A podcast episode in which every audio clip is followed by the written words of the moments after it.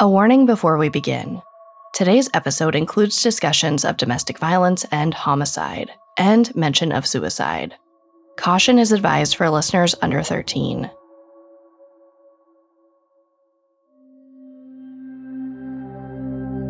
When we think about landmark modern missing persons cases, there are a few that come to mind. This is one of them. A young mother gone seemingly overnight.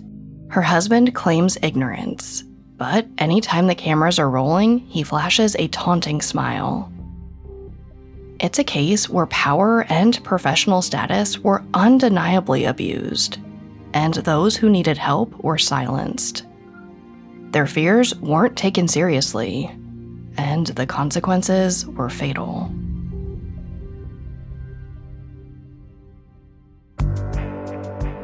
I'm Sarah Turney, and this is Disappearances, a Spotify original from Parcast. Every Thursday, I'll discuss a new missing person case ripped from history. I want to better understand the many reasons people disappear and the impact their absences can have on those left behind. Today, I'd like you to meet a young woman who disappeared from the suburbs of Chicago in 2007. Even in headlines today, she shares her last name with the man who most likely killed her, which is why you probably know her as Stacy Ann Peterson.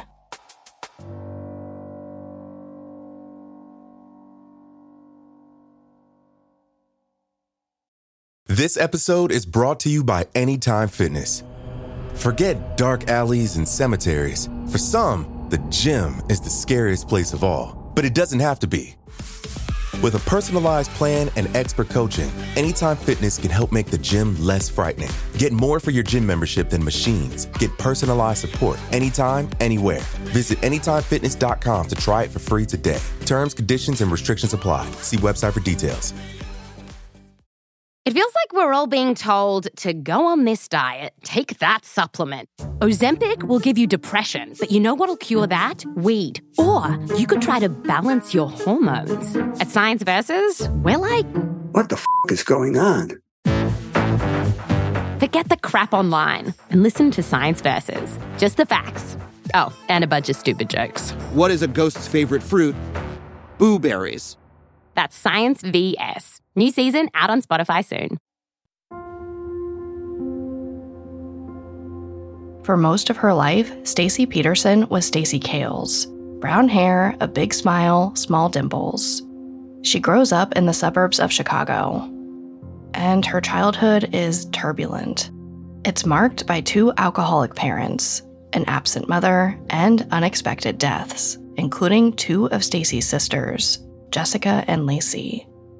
After her mother, Christy, gets charged with child neglect, she abandons the family entirely when Stacy's 14. Stacy spends the rest of her life not knowing if her mother's alive or dead. Now, there's a school of thought out there that suggests hurt people hurt others, but I know that doesn't have to be true. And I think Stacy would agree with me. She works hard to build a stable life for herself and break the cycle. By 2007, she's 23 years old. She's got a job, a home, and a husband who's a cop. Drew Peterson. She took his last name when they got married four years back. From the outside looking in, if you're a stranger, you might even envy her life. She's a fiercely devoted mother to four children, including two she adopted from her husband's previous marriage. She's surrounded by family and friends who love her, and she genuinely cares about bringing people together. Then she goes missing. It's October 28, 2007, and Stacy Peterson is supposed to be helping a friend paint a house. She confirmed her plans only a few hours ago, but she's running late, and nobody knows where she is. Around 2 p.m., Stacy's sister Cassandra tries calling Stacy, but her cell phone is off. When she tries calling back 2 hours later, it's on again, but it rings off the hook. Stacy's gone dark. The afternoon turns to evening and no one has heard from Stacy. So Cassandra drives to her sister's house around 11 p.m. to check in on her. When she arrives, Stacy's car isn't in the driveway but neither is Drew's. According to Stacy's stepson Christopher, Drew and Stacy got into an argument earlier in the day. Stacy ran out of the house, and now Drew is out looking for her. But Cassandra doesn't really trust Drew. So, frustrated, she leaves, drives to a nearby parking lot, and calls him. Like Christopher, Drew says he got in a fight with Stacy and she ran off. Then he tells her he's currently at home, which can't be true. Cassandra was just there. She didn't see him or his car. By 12:30 a.m., Cassandra's worried. She hasn't heard from her sister in over 12 hours, but she doesn't know if filing a police report with the local department will do any good. After all, Drew works there and she doesn't trust him. She contacts officers in nearby Downers Grove, but because of jurisdiction protocol, they forward her to Bolingbrook PD anyway. The reaction she gets is exactly what she was hoping to avoid. Nobody seems concerned. Rather than do anything themselves, the officers who take the report ask Cassandra to drive back to Stacy's house and check if Stacy's car is still missing. It feels like an unusually specific request, but when Cassandra does go back, Stacy's car is in the driveway. It doesn't make any sense. It's almost like the officer she spoke with knew it would be there. Cassandra's sitting there, idling outside of the house, unsure what to do next. But eventually she calls Drew again. And he tells her Stacy's gone for good. She left him for another man. But with Stacy's car still in the driveway, it obviously feels like a lie.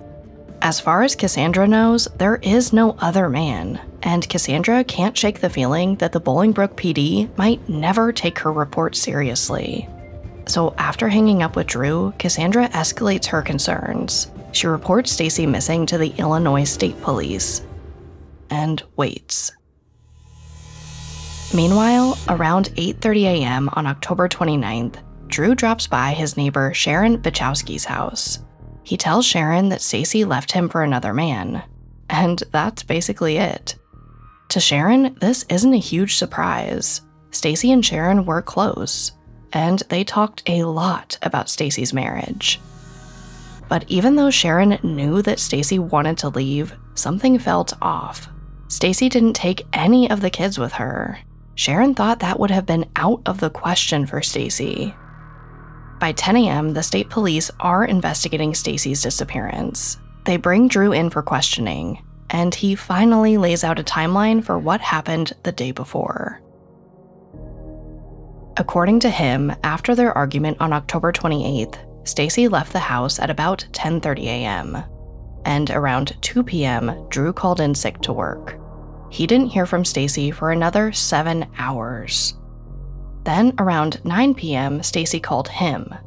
And this is when she told him she was leaving him for another man. Around 11:45 p.m., Drew walked into Bolingbrook's Municipal Airport, Clow International, where he found Stacy's car in the parking lot. Then he drove it back home and went to bed. For officials, and I think anyone listening, details about Drew's account don't add up. It was odd that he called in sick to work so early in the day, before he had any idea that Stacy wasn't going to be coming back. To authorities, this seemed like more than a simple case of a runaway wife. Three days later, investigators obtain a search warrant for the Petersons' home. The presence of so many officers attracts a lot of attention. And soon, their Bolingbrook cul de sac is swarming with reporters camping out in the driveway and surrounding lawns.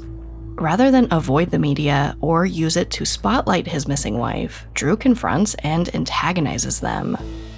He'll film the camera people as they film him, or peel out of the driveway while loudly revving his motorcycle to scare them. When he speaks to reporters, it's usually to mock them for considering him a suspect. If they asked what happened to Stacy, he tells them, She's gone on her own, and it's not by nothing that I did. But by November 9th, officials are investigating Stacy's disappearance as a potential homicide. And as time goes on, Drew becomes their primary suspect. As investigators quickly find out, there's much more to their six year relationship than meets the eye. The stories about what happened behind closed doors are chilling.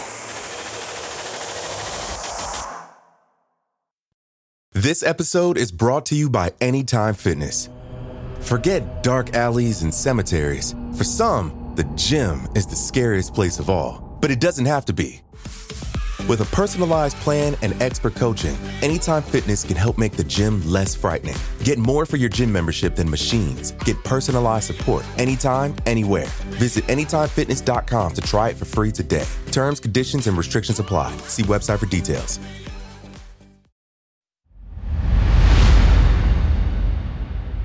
To fully understand Stacy's disappearance, I want to take you back in time to when Stacy Cales and Drew Peterson first met. It's 2001. Stacy's just graduated high school and she's working as a hotel receptionist. In walks this man who starts flirting with her. There's no denying that he's much older. He's 47 at the time. Stacy's 17. Now, obviously, I and many others have a huge concern over this age difference. At age 17, Stacy is still a child. And I want to state clearly that this type of behavior is predatory. Older men like this aren't looking for children that are mature for their age. They are looking for someone to manipulate. But for Stacy, he feels like a breath of fresh air. He's charming, chivalrous when he wants to be, a uniformed officer, and he's a welcome distraction from some of the worries in her life. It also helps that their schedules align. Drew works odd hours as the sergeant of the Bolingbrook Police Department. When he's not working, and even sometimes when he is, he finds excuses to hang around the Marriott Hotel. After they start seeing each other, Drew pulls some strings to get Stacy a new job as a clerk for Bolingbrook. Everything about Drew seems great, but there's one big catch. He's married. Now, Stacy knows this, but for those around Stacy, there's this hum of dread. Something doesn't feel right. And while Stacy knows a lot about Drew, she doesn't know everything. Like how Drew has a long history of dating younger women, infidelity, and seriously troubling behavior. And the woman he's cheating on with Stacy, she's actually his third wife. First, he married his high school sweetheart, but they divorced in 1980 after he cheated on her while she was pregnant. Then he was briefly engaged to a younger woman. After their engagement fell through, he stalked and harassed her, which allegedly included abusing his position as a law enforcement officer by writing her fake traffic tickets. She apparently tried to press charges, but Drew's position shielded him from any consequences. After that, he married another woman, whom he reportedly cheated on, abused, and divorced. Then he married his current wife, Kathleen Savio. By the time Drew and Stacy begin seeing each other, Drew and Kathleen have two kids together. They keep their relationship a secret, but they're not exactly subtle about it. They run around having sex in the basement of Drew's house while Kathleen's asleep upstairs. Soon though, Drew's coworkers find out about Stacy, and their main concern isn't the cheating. It's her age. They check to see if it's legal for Drew to be dating someone so young. But the age of sexual consent in Illinois is 17, so unfortunately, he's protected by the law. His coworkers don't have to do anything about it, which I'm sure they're happy about. Now, at this point, Kathleen's still in the dark, but eventually someone does anonymously tip her off about Drew's cheating. So in early 2002, she files for divorce, after that, Drew moves out of the house he shared with Kathleen and moves into a new home with Stacy, 500 yards away. Why? I couldn't even begin to tell you, but whatever the reason, it's probably petty.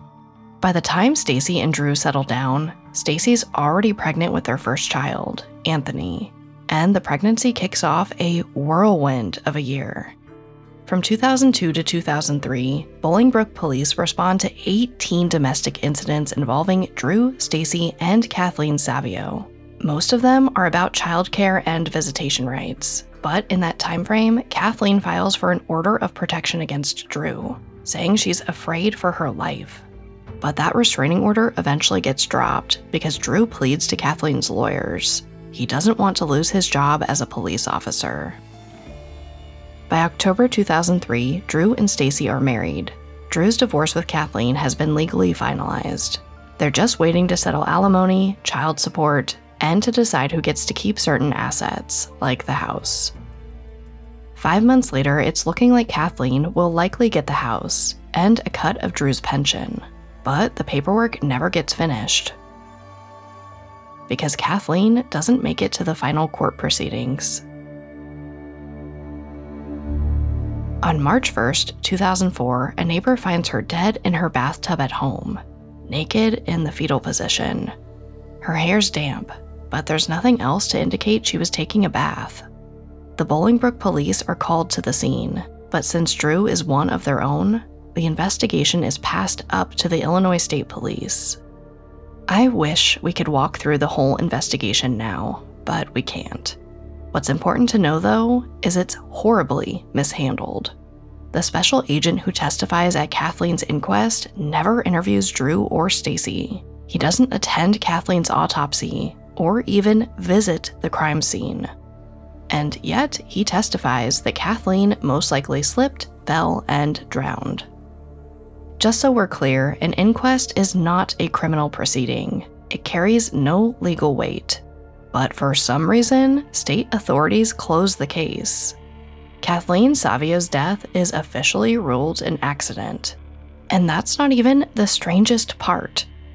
Two weeks after Kathleen's death, despite the fact that her divorce attorney says that she never wrote a will, one magically appears, awarding Drew Peterson almost everything left to her name.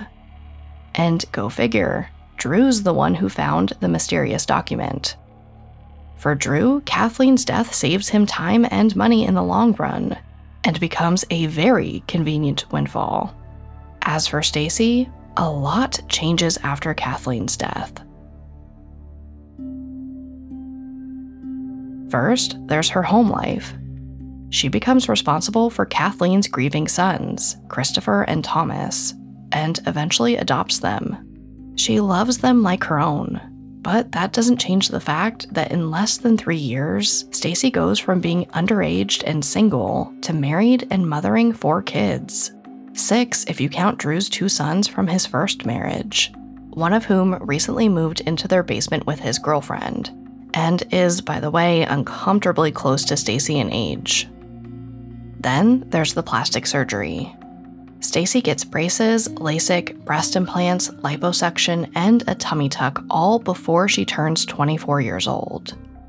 In and of itself, there's nothing wrong with getting plastic surgery, but there's speculation around whether she wanted these surgeries herself or if Drew pressured her to get them. I can't tell you what's true and what's not, but I do know Drew pays for everything. And on top of everything else, Drew and Stacy start fighting, and their fights slowly become more and more frequent. Most are arguments stemming from Drew's need to keep tabs on Stacy 24/7. If Stacy ever says she's going out with friends or running errands, he'll drive by to make sure she's telling the truth. Sometimes in his cruiser while he's on duty. Paranoid, he accuses her of flirting with other men and cheating. But the fights sometimes turn physical. Stacy reportedly fights back every time. And one of Stacy's relatives describes an incident in which Drew threw Stacy down and shoved her into a TV. Things keep boiling over until September 2006, when something within Stacy cracks. After a courageous battle with cancer, her half sister Tina passes away. At the funeral, Stacy and Tina's husband, her brother-in-law, the man who just lost his wife, comfort each other in their grief. Drew takes this as a sign that Stacy's sleeping with him and again accuses her of cheating. After this, Stacy apparently becomes absolutely distraught. Over the next year, Stacy becomes more vocal that she wants a divorce. She pushes back against Drew's suffocating behavior and at some point she speaks with a divorce lawyer and confides in her pastor, the Reverend Neil Schori, that she plans to leave Drew. Then, in August 2007, Stacy asks Neil to meet at a local coffee shop. When they arrive, Stacy's visibly distressed. She wants to get a secret off her chest, and it's a big one. She tells her pastor Drew killed Kathleen Savio. She's sure of it. The night Kathleen died, Drew came home in the middle of the night with a duffel bag full of clothes that he immediately washed. Then he gave Stacy an alibi to cover for him. Neil hears all of this and apparently just lets Stacy go back home to live with a murderer. Then, somehow, Drew finds out about this meeting between Stacy and Neil. And what does he do? Naturally, he accuses Stacy of being romantically interested in their pastor. He also asks Neil to meet up one on one with him. But given everything he just heard, the pastor avoids Drew at all costs. After that, nothing else seems to come of Stacy's conversation at the coffee shop. But two months later, she disappears. And Drew doesn't seem to care all that much. Without any remorse or concern for her well being, he blames Stacy for being gone and constantly accuses her of being unfaithful. While his accusations of infidelity are utterly tasteless at a time like this, according to a discovery in the Illinois State Police investigation, they weren't entirely unfounded. Stacy had briefly texted the brother of an old friend named Scott Rossetto. Their messages were sexual in nature, and on the night Stacy disappeared, investigators learned that her cell phone pings off one of the towers near Scott's home in Shorewood. For authorities, it feels like a promising lead. Maybe that's where Stacy went. Maybe Scott Rossetto knows something. Maybe he's the other man. They push for answers, only to find out Scott has an airtight alibi for that night. He wasn't with Stacy. When Scott later testifies in front of a grand jury, he swears his relationship with Stacy was only casual flirting. He wasn't interested in an affair with a married woman. As far as investigators can determine, he's telling the truth.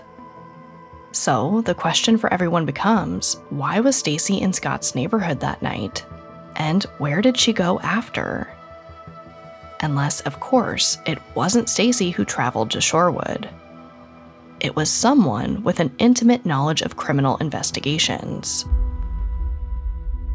As one Chicago Times columnist wrote, it's more likely that Drew took Stacy's cell phone to Shorewood and called his own, which he'd left at home. That way, the calls and pings would seemingly corroborate the story he would later tell police. See, the most mind boggling part of this case is immediately after she disappears, almost all of Stacy's friends and family are worried that Drew hurt or killed her. There's very little doubt about what happened.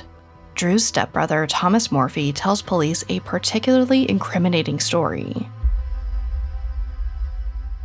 Shortly before midnight on October 29th, the day after Stacy disappears, Thomas tries to end his own life but survives.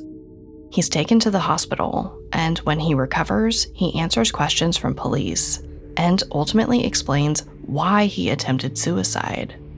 He's been an emotional wreck lately, overcome with guilt ever since he helped his stepbrother dispose of a blue plastic barrel.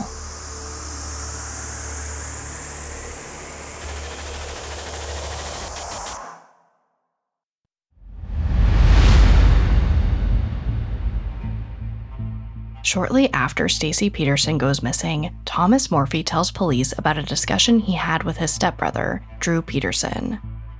The conversation happened just one day before Stacy disappeared. Drew apparently told Thomas that Stacy was cheating on him. Everything started off pretty normal, what you might expect from someone going through serious marital problems. But then the conversation took a turn. Drew stopped mentioning Stacy directly and started discussing how to best dispose of the problem. According to Thomas, Drew tried to recruit his help. He asked Thomas to lease a storage unit somewhere under Thomas's name so there wouldn't be a paper trail back to Drew. Supposedly, they could keep a body there until the media and any criminal investigation calmed down. When the time was right, Drew would take care of the rest. Thomas knew Drew was planning on killing somebody, he told his stepbrother that he loved him, but he didn't want to get involved with whatever was going on. And while that may be true, after Thomas left, he didn't warn anyone. Not the police, not Stacy. Then the next night, the same night Stacy went missing, Drew called him asking for a favor. He needed help transporting something heavy.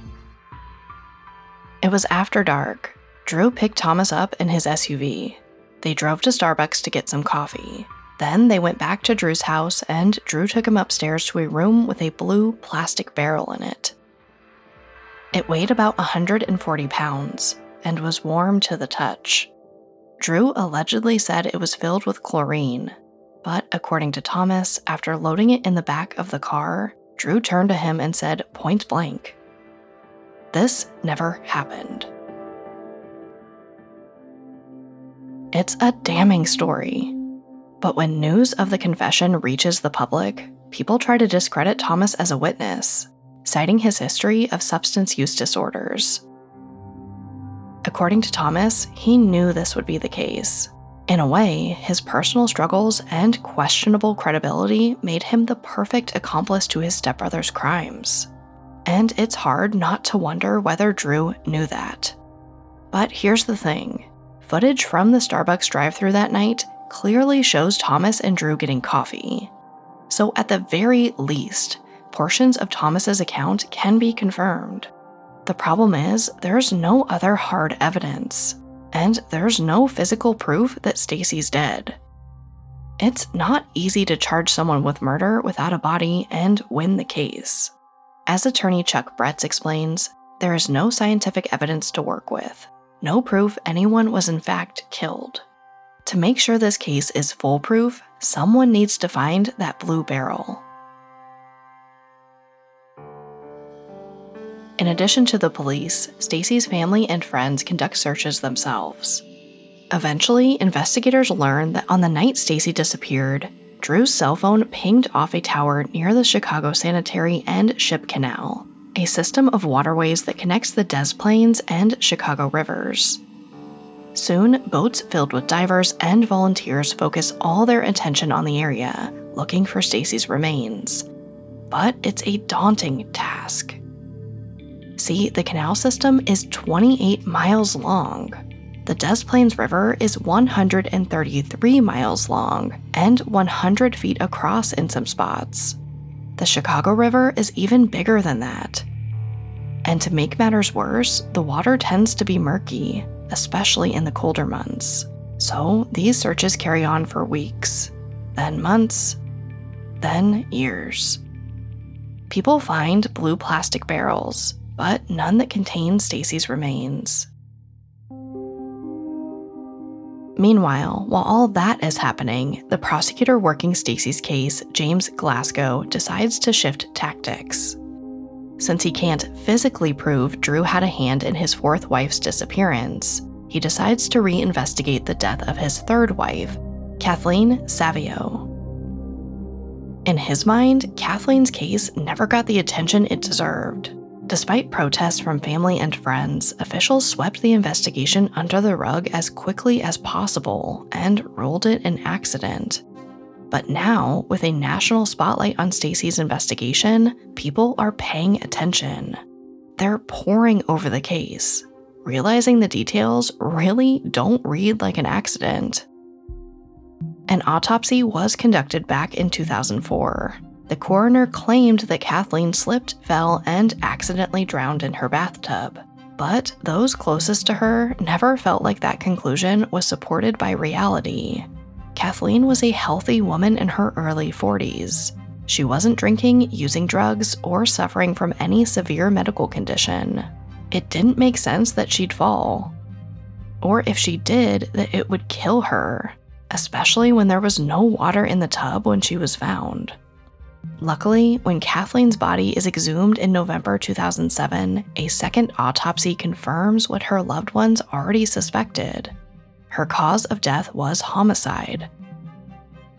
It's possible Kathleen was hit over the head with a blunt object after she died, presumably to mimic the type of wound caused by a fall. The bruises on her body were all consistent with being pinned down and drowned. The evidence was there all along. So, in February 2008, about four months after Stacy disappears, officials change Kathleen's cause of death from accidental drowning to homicide. Eventually, Drew Peterson is indicted on murder charges. It's a long road to get there, but by 2012, the formal trial begins. The irony is, the defense doesn't have their would be star witness, the person who provided Drew with an alibi for the day Kathleen died back in 2004. Because that person was Stacy. The court convicts Drew Peterson of first degree murder, and a judge sentences him to 38 years in prison. It's far more lenient than he deserves, but at 58 years old, it basically ensures he'll spend the rest of his life behind bars. To no one's surprise, he appeals the decision, and soon the case travels up to the Illinois State Supreme Court. The appeal is denied, but not before Drew tries to hire a hitman to kill James Glasgow, the attorney who prosecuted his case. Yes, after being convicted of one murder, and while a suspect in another homicide investigation, he tried to orchestrate a third just in case there was any question about the type of person Drew Peterson is. These actions add 40 more years to his sentence, bringing the total to 78. And it still doesn't feel like justice. Partly because, as of recording this episode, he hasn't been convicted of any crime related to Stacy. Yes, what happened to Stacy feels undeniable. We know Drew's capable of violence, we know he's capable of murder. He's been convicted of killing Kathleen and he tried to kill again. We know he lied about where he was that night. We know he had motives to kill Stacy. We have Thomas Morphey's account of Drew disposing of a 140 pound barrel that was warm to the touch on the night Stacy went missing. And to top it all off, Drew's lawyer, this guy named Joel Brodsky, has basically implied that Drew killed Stacy without actually saying it. While baiting the press and hiding behind attorney-client privilege, he told reporters, quote, "After Drew passes away, I believe that Stacy will be found." End quote. Given all that we know, it's easy to wonder why he hasn't been charged with Stacy's murder. But if prosecutors lose the trial because of insufficient evidence, Drew can't be charged with Stacy's murder ever again, even if more proof comes to light. He'd be protected under the Fifth Amendment. So, until there's forensic evidence that erases all doubt, there's probably a reason prosecutors aren't rushing into the courtroom. Maybe investigators would look at this case differently if Drew was still out there and he posed a threat to others. But he's not. As long as he serves all his time, he'll be in prison for the rest of his life. The tragedy is, he didn't get there soon enough. Not to make a difference for Stacy, for Kathleen, or for any of the other women he abused for that matter. It's really hard for me to sit here and swallow the fact that he wasn't stopped earlier, because he should have been. Before Drew Peterson was bold enough to kill, he was a domestic abuser, the type of man who dragged women by their hair. More than a decade before her murder, a suburban Chicago emergency room treated Kathleen Savio for a head wound, apparently caused by being hit with a dining room table. So many survivors have spoken out about his past, if his coworkers knew enough about his private life to make sure he wasn't committing statutory rape while cheating on his wife, they knew who he was. He wrote fake traffic tickets to scare his exes. At basically every turn, the friends and family of his partners told the police that he was a dangerous, violent man. And they weren't alone. His partners were saying the same thing. Two years before her murder, Kathleen filed an order of protection against Drew, citing his guns and other weapons, saying, quote, I believe he will use them on me. He just doesn't care if he lives or dies, or if I live or die. End quote. She even told officials how she would die ahead of time. In a letter to the Will County Assistant State Attorney, she stated in no uncertain words that she was worried that her ex husband would kill her and make it look like an accident. And that's just a taste of what I have to imagine is a very long paper trail. But what did his supervisors do? They kept him on their payroll. Drew retired from the force the December after Stacy went missing, and for a while continued to collect a sizable pension. And I haven't even mentioned the fact that it really feels like someone in law enforcement had a hand in trying to cover up Kathleen's murder. Now, the Bolingbrook chief of police has since asked the FBI to examine how the precinct handled all allegations involving Drew before and during his tenure. But personally, it feels like a bit of political posturing that's far too little, too late. Police officers in America are notorious for protecting their own. Anyone can make their paperwork look correct the time to take action was before people lost their lives. And the reality is, domestic abuse among law enforcement professionals is an epidemic. Studies have shown that individuals in the law enforcement community are two to four times more likely than civilians to become perpetrators of family violence. Others cite that they're 15 times more likely to domestically abuse their partner than the general population. The reason there's such a discrepancy in those stats is because it's hard to pinpoint exact numbers. Partners of cops are less likely to report abuse. They're afraid their concerns won't be taken seriously, or what might happen if their partner finds out. I mean, who do you turn to when the person paid to protect you is also your abuser?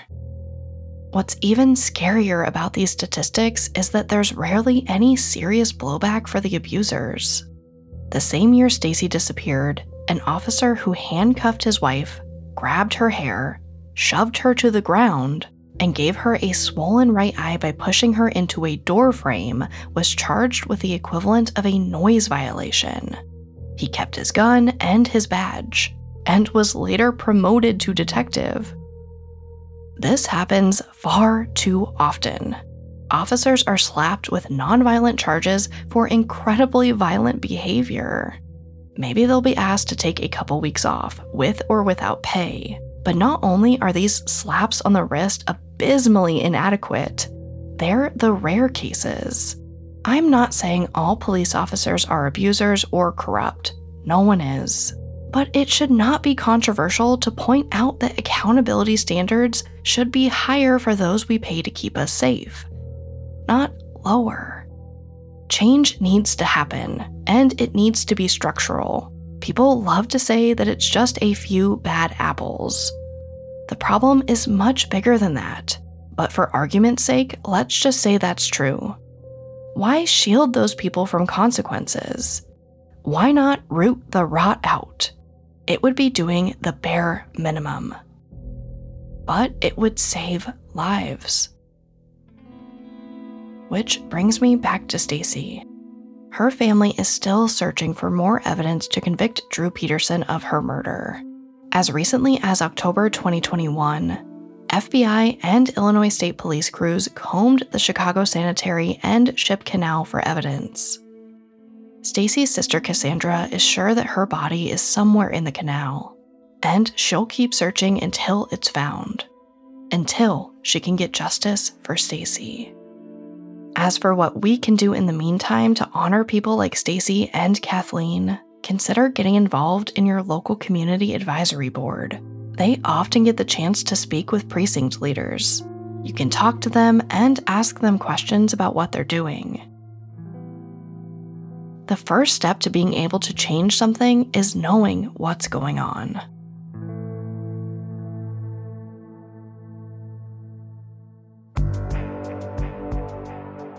next episode. When a conceptual artist disappears on a trip across the Atlantic Ocean in 1975, the world is left wondering if it was an accident or just another art installation. Thank you for listening. In the time it took you to listen to this episode, 35 people disappeared in the United States alone. If you or someone you know needs assistance with a missing persons case, please visit seasonofjustice.org. Season of Justice is a nonprofit organization that provides funding to law enforcement agencies and families to help solve cold cases. For full disclosure, I am a member of the board. It's a great resource for both law enforcement and families in order to bring closure to those impacted by unsolved violent crime. You can find all episodes of Disappearances and all other Spotify originals from Parcast for free on Spotify. Disappearances stars Sarah Turney and is a Spotify original from Parcast. It is executive produced by Max Cutler, sound designed by Alex Button, with production assistance by Ron Shapiro, Trent Williamson, and Carly Madden. This episode of Disappearances was written by Mackenzie Moore, with writing assistance by Maggie Admire, Amber Hurley, and Connor Sampson, with fact checking by Bennett Logan, and research by Mickey Taylor. To hear more stories hosted by me, check out my other podcast, Voices for Justice.